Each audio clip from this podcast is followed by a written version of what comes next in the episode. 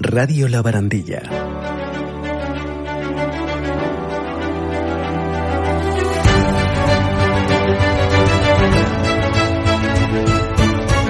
La voz de la diversidad.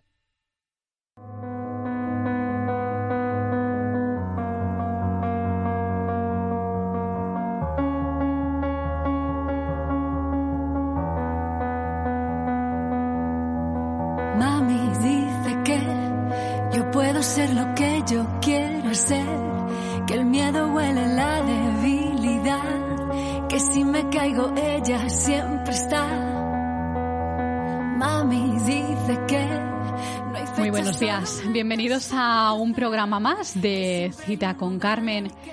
Este programa es posible gracias al apoyo de entidades como el Hospital de Dia Lachman y de Asispa y de Corazón y Manos que siempre trabajan por el bienestar de las personas con discapacidad, con problemas de salud mental. Hoy vamos a hablar con Alberto Reyero, que es exconsejero de Política Social de la Comunidad de Madrid. Eh, Alberto fue premio Te lo mereces, los premios que entrega esta casa en el año 2017. Ahora hablaremos un poquito también de ello. Y ha presentado recientemente un libro que documenta el trato que mm, sufrieron las personas mayores en las residencias durante los momentos más duros de la pandemia del COVID-19. El libro se titula Morirán de forma indigna y ya se puede encontrar en, tanto en papel como en digital. Alberto, ¿qué tal? Muy buenos días. Hola, buenos días. Muy bien, muchas gracias.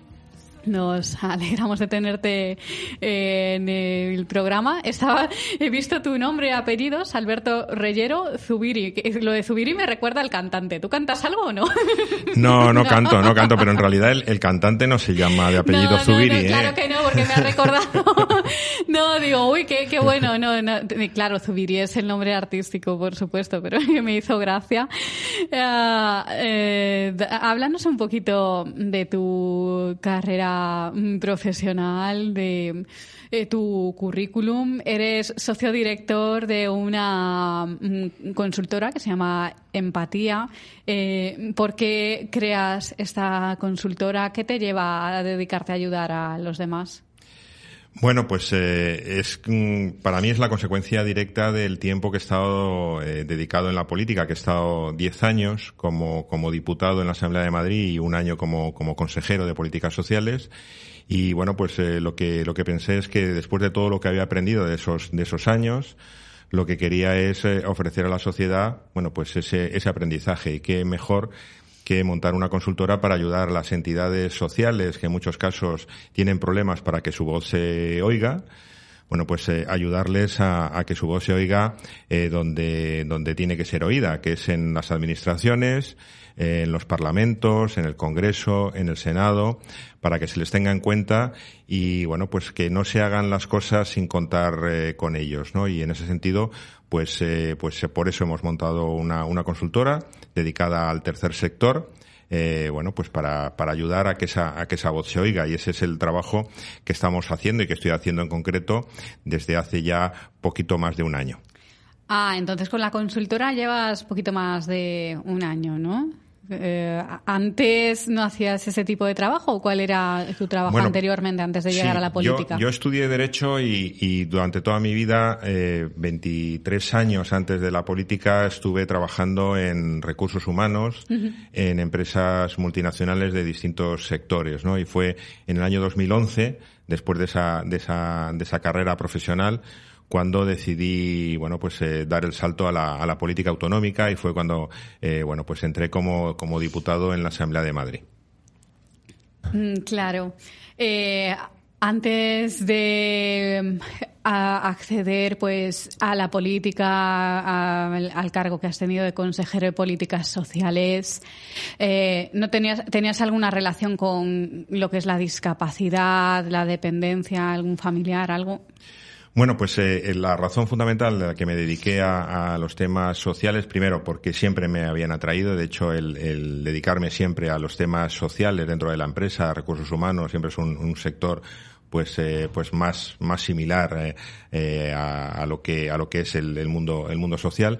Pero en el año 2006 eh, perdón 2007 mi madre tuvo un, un ictus eh, y eso, bueno, pues la dejó totalmente paralizada con una, eh, bueno, pues eh, paralización total y, bueno, pues pasó prácticamente, desgraciadamente, a, ser casi un, un vegetal, ¿eh? porque, bueno, ella murió en el año 2013, después de seis años, y, bueno, pues la lucha que tuvimos para conseguir las ayudas de dependencia fue cuando fui consciente de todos los problemas que tenían el desarrollo de la ley de dependencia y me fui metiendo en, eh, bueno, pues en la defensa y en el activismo eh, más social del problema que teníamos en, eh, en, este país, ¿no? De lo que significaba la llegada de la dependencia a una familia, que no solo supone un, un impacto emocional, sino también un impacto económico. Y eso, bueno, pues de, una manera, eh, bueno, pues eh, ineludible me llevó, me llevó a, la política, a dejar mi carrera profesional en los recursos humanos que había desarrollado hasta ese momento y dedicarme en cuerpo y alma a, a la política. Y eso es lo que, lo que me llevó a que, a que haya estado más de 10 años dedicado a la política activa. En los temas sociales, sobre todo. Cuando te pasa algo así, cuando lo vives en tus propias carnes, ¿no? es cuando te das más cuenta de, lo, de la realidad, ¿no? de lo que hay, de lo que se necesita. Sí, fíjate que una de las eh, acciones que yo hice cuando me dedicaba al activismo político fue en esos tiempos, en el año 2008, eh, estaba de moda los, los blogs. Y entonces en ese momento yo, yo monté un blog que tenía un nombre que ahora leído en perspectiva, eh, bueno, pues es, es terrible, ¿no? Por lo que, lo, lo que luego ha ocurrido, ¿no? Eh, se llamaba el blog No es Madrid para viejos. Eh, porque bueno, pues de alguna manera en ese momento acababa de, de, salir la película de Javier Bardem, que era No es país para viejos, y como la situación de las personas mayores en ese momento yo veía que estaban siendo maltratadas, pues, eh, pues decidí ponerle el nombre de No es Madrid para viejos para, bueno, pues concienciar a la gente de que había que hacer algo con relación a las personas mayores en la Comunidad de Madrid. Claro, en agosto de 2019 asumes el cargo de consejero de políticas sociales en la Comunidad de Madrid. Estuviste poquito tiempo, hasta octubre de 2020. Eh, ¿Qué acciones o iniciativas dirías que han sido las mejores que habéis podido tomar desde la consejería a favor de las personas con discapacidad, personas mayores? Bueno, es, es, poco tiempo, fueron 13 meses, pero quizá fueron los momentos más intensos eh, que se han podido vivir en este, en este país en los últimos 40 años, ¿no? Como fue la, la llegada de la pandemia y la gestión de la propia pandemia desde una consejería que, no nos olvidemos, era la responsable de las personas con discapacidad y de las personas mayores, que especialmente las segundas se vieron muy, muy castigadas. Nosotros lo que, lo que iniciamos es un proceso eh, precisamente para eh, reformar todas las leyes que existentes. Ahora estamos viendo, porque se acaba de aprobar, no como nosotros hubiéramos querido, pero se ha aprobado una nueva ley de servicios sociales. La legislación social en la Comunidad de Madrid es la más obsoleta de toda España y nosotros nos proponíamos modificar todas las leyes que se refieren a lo social, tanto las que se refieren a los servicios sociales como a, a, los, a los niños, la ley de infancia y también toda la normativa referente a las personas eh, mayores.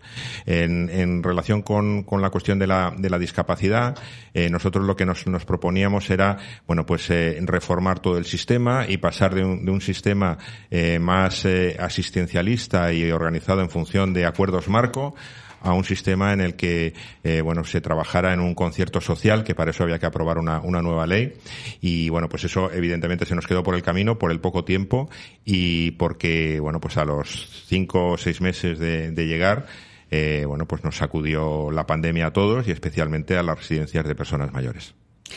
Una de las decisiones que tomaste, nada más llegar, me parece que fue que tuvo más repercusión, más repercusión, es la imposición de multas, ¿no? A algunas residencias por infracciones graves, ¿no? Después de varias inspecciones realizadas. ¿Cuál era la situación que había?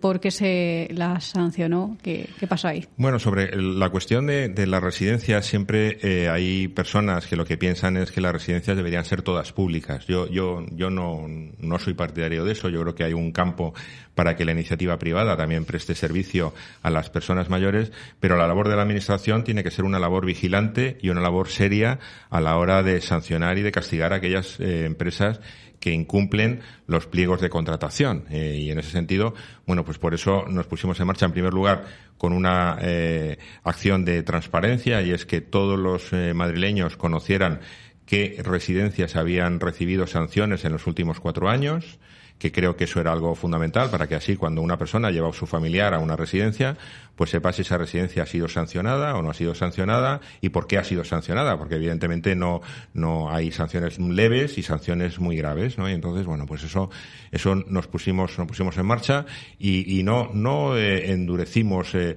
lo que fueron las sanciones, sino que lo que decidimos es eh, sancionar aquellas cuestiones que según la ley, bueno, pues, pues lo que, lo que llevaban acarreada es una sanción, incluso una resolución de los contratos. Y en esa línea fue la que, la que nos marcamos, porque siempre he creído que la labor de la Administración en ese sentido es ser vigilante eh, para que aquellos incumplidores no les salga gratis o no les salga muy barato o más barato incumplir que recibir una sanción por parte de la Administración Pública, como ha sido la, la situación y desgraciadamente sigue siendo la, la, situación en este momento. No puede ser que salga más barato incumplir, porque luego sabes que con la sanción mínima que te van a imponer, bueno, pues eh, te sale más rentable el haber incumplido durante los años anteriores, ¿no? Y en ese sentido, pues lo que decidimos es que había que incrementar las, las inspecciones y incrementar las sanciones y lanzar un mensaje al sector de la, de la dependencia, eh, de que bueno pues que al final el que hacía las cosas bien pues se veía beneficiado y el que hacía las cosas mal pues eh, se veía perjudicado por como consecuencia de una de una sanción económica importante. ¿Hay algo que te hubiera gustado hacer y no pudiste o no te dejaran? Bueno, pues me hubiera gustado completar el, el periodo como mínimo de, de, cuatro años para poder haber eh, empezado a, introducir todos esos cambios con los que llegué a la consejería, de toda la modificación legislativa que es esencial para, para modificar la situación de, de las personas con discapacidad, de las personas con dependencia en, en la Comunidad de Madrid y no, no, no nos dio tiempo simplemente a comenzar a, a, a trabajar. Los cambios eh, no se consiguen de la noche a la mañana e incluso en una legislatura de cuatro años hubiéramos conseguido algunos pequeños cambios y unas pequeñas reformas, ¿no? Pero, pero en, en cualquier caso, bueno, pues iniciar un, un periodo en el que, eh, bueno, se pasara a, a concebir la atención a, la dependencia, a las personas con discapacidad, no como una cuestión de, de, asistencialismo o de simple caridad, sino como un derecho de las personas con discapacidad y con dependencia, que no nos olvidemos, aunque eso sobre el papel es así, en la realidad no lo es, que las personas con discapacidad y las personas con dependencia tienen los mismos derechos, exactamente los mismos que el resto de las personas. Y eso lo que hay que hacerlo es, es realidad a través de la normativa y a través de las acciones que se toman desde la Administración Pública. Volvamos ahora a tu libro. Como decíamos, se titula Morirán de forma indigna. Ese título, ¿qué querías transmitir con ese título concretamente? Bueno, el, el, el, título del libro no deja de ser nada más que una transcripción literal de un correo electrónico que yo le envié el 22 de marzo eh, al consejero de Sanidad, una vez que yo había conocido la existencia de unos protocolos que significaban o que lo que querían decir es que las personas que tenían un, un nivel de discapacidad leve, es decir, por ejemplo, que personas que fueran en, en silla de ruedas en una en una residencia quedaban excluidos de ser trasladados a un hospital. Eh, eso me pareció en su momento una auténtica barbaridad y un, bueno, pues una vulneración de los derechos que tienen todas las personas, tengan discapacidad o tengan, o tengan años simplemente.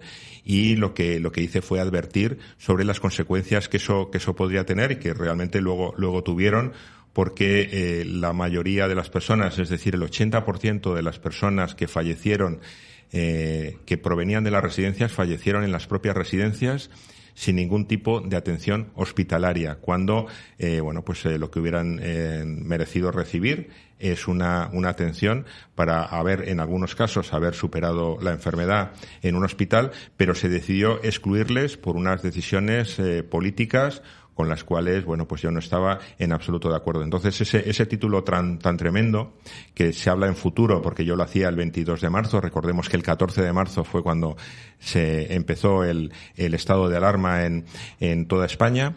En ese momento, bueno, pues hablaba de que, de que morirán de forma indigna si actuábamos de esa manera y lo cierto es que eh, murieron de forma indigna un gran número de personas en las, eh, en las residencias de mayores sin atención sanitaria, sin medios adecuados y en, el mejor de los casos con la única atención de morfina y sedación. Creo que eso en una, en una España moderna, eso no lo podemos permitir y tenemos que revelarlo. estamos hablando de que mm, una persona que estuviera en silla de, de ruedas automáticamente ya no se trasladaba al hospital.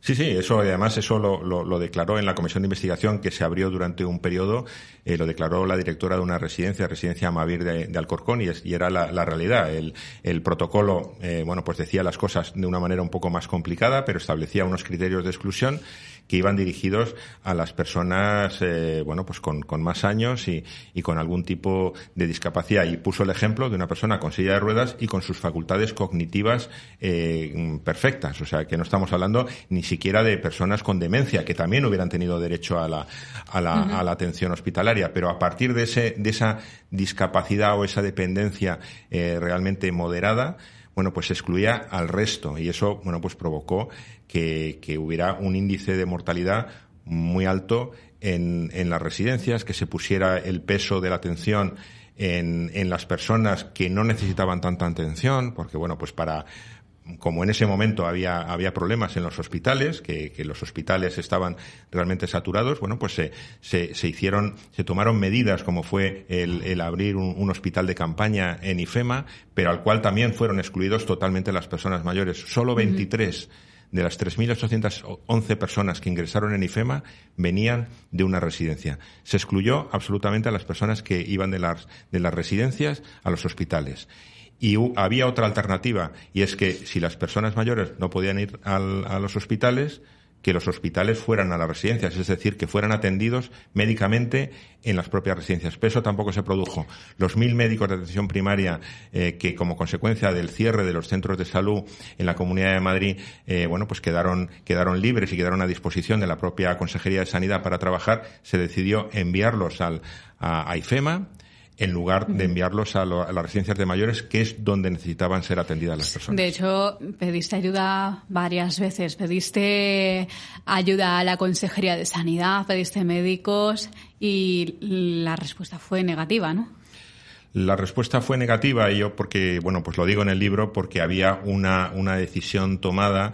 Eh, en ese momento se decidió apostar más por la propaganda de contar con un, con un hospital eh, en IFEMA que con atender eh, en las propias residencias, es decir, con la medicalización que anunciaron que se iba a producir y que realmente no se produjo. Y un poco, Carmen, para que te hagas una idea, durante el periodo en el que estuvo abierto IFEMA, en IFEMA, eh, que fue aproximadamente cinco semanas, en IFEMA murieron solo 16 personas. Quédate con esta cifra, 16 personas. Uh -huh.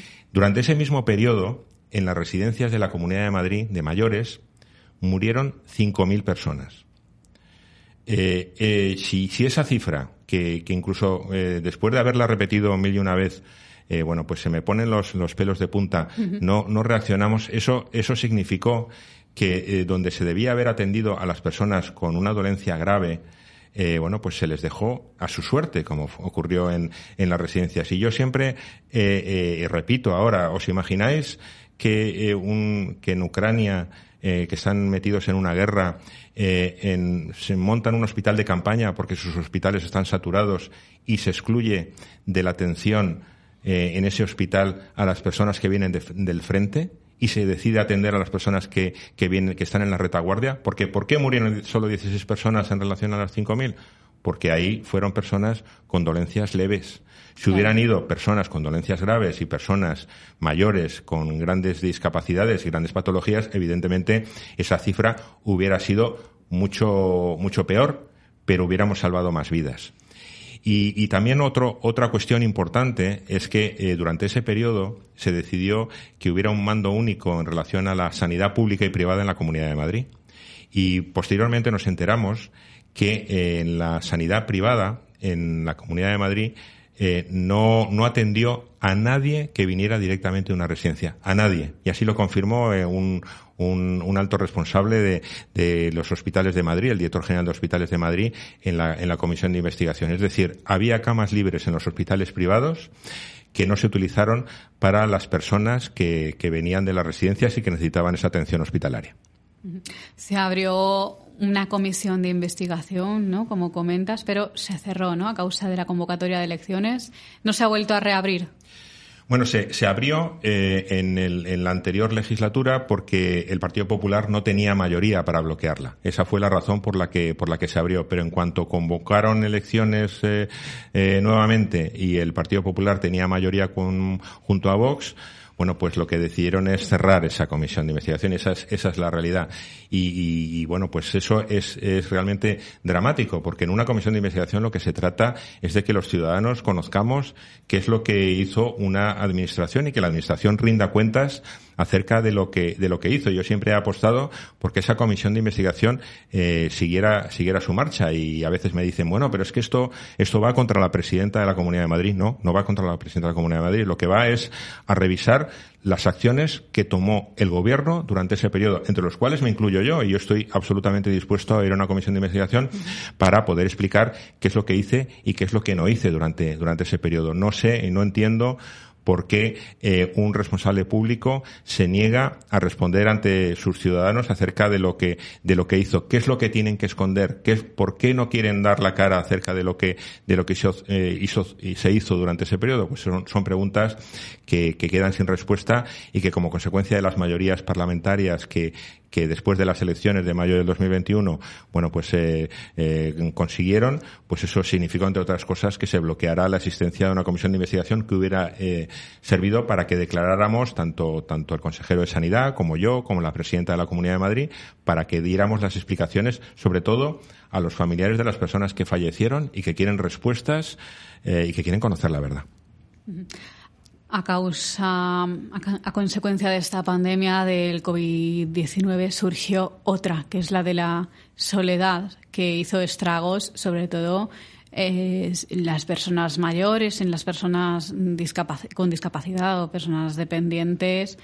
Claro, la consejería, en ese momento, la Consejería de Política Social hizo algo para que eh, estas personas no se sintieran solas de alguna manera, algún canal para que pudieran hablar, que pudieran eh, expresarse? ¿Hizo algo en este sentido? Sí, bueno, hay que entender que la, la, situación era, era muy complicada, sobre todo en, los periodos más eh, álgidos de la, de la pandemia, es decir, finales de, del mes de marzo y principios del mes de abril. Lo que se habilitaron fueron, eh, bueno, pues vías para que los familiares pudieran comunicarse con, con las personas que estaban dentro de las residencias por medio de, de tablets y por medio de, de, llamadas telefónicas. Pero en muchos casos eso era muy difícil. De hecho, muchos familiares intentaban hablar con las residencias y tenían grandes problemas para hablar con las residencias. Nosotros, bueno, pues pues eh, eh, facilitamos todos esos canales, pero evidentemente no todo el mundo que quería hablar con sus con sus familiares,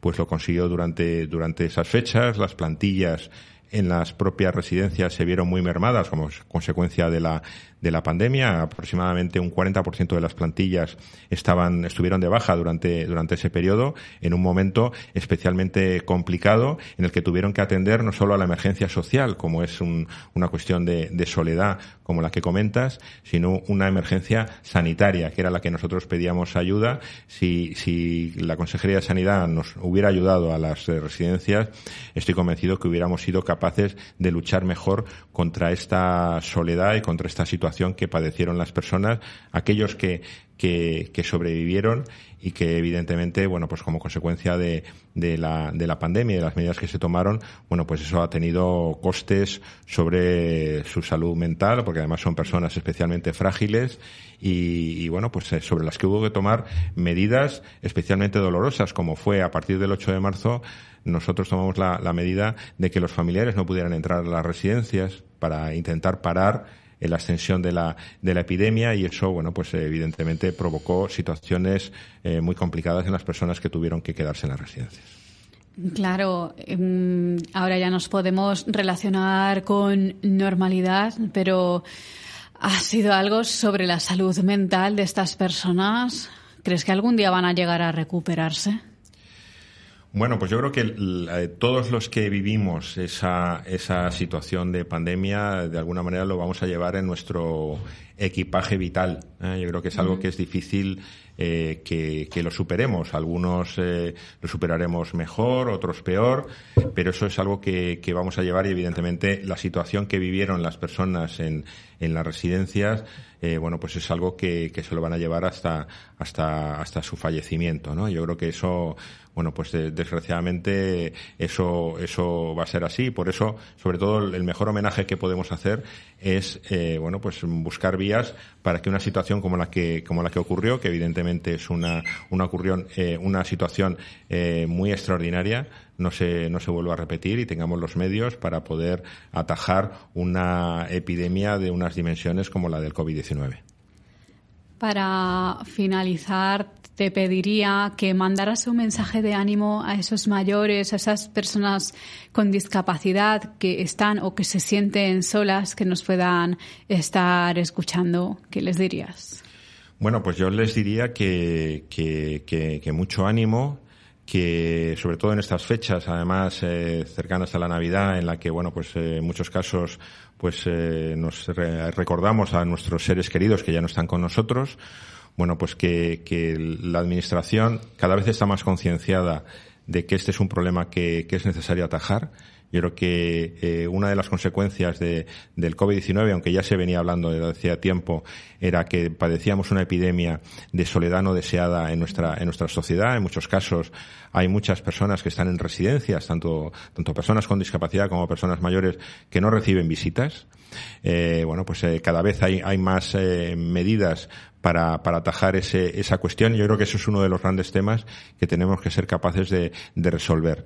Las personas que están en las residencias en muchos casos se sienten solas, pero también las personas que están en sus, en sus domicilios, que, que no pueden salir de, de sus casas o que tienen serias dificultades, que han perdido a, a, su, a su círculo más, más allegado, bueno, pues la administración tiene que, que buscar vías para que, eh, bueno, pues eh, sean, sean bien atendidas y se resuelva ese, ese problema de, de soledad no no, deseada. Por lo tanto, yo lo que les diría es, es mucho ánimo, sabemos eh, que es un problema y yo creo que entre todos vamos a ser capaces de solucionarlo.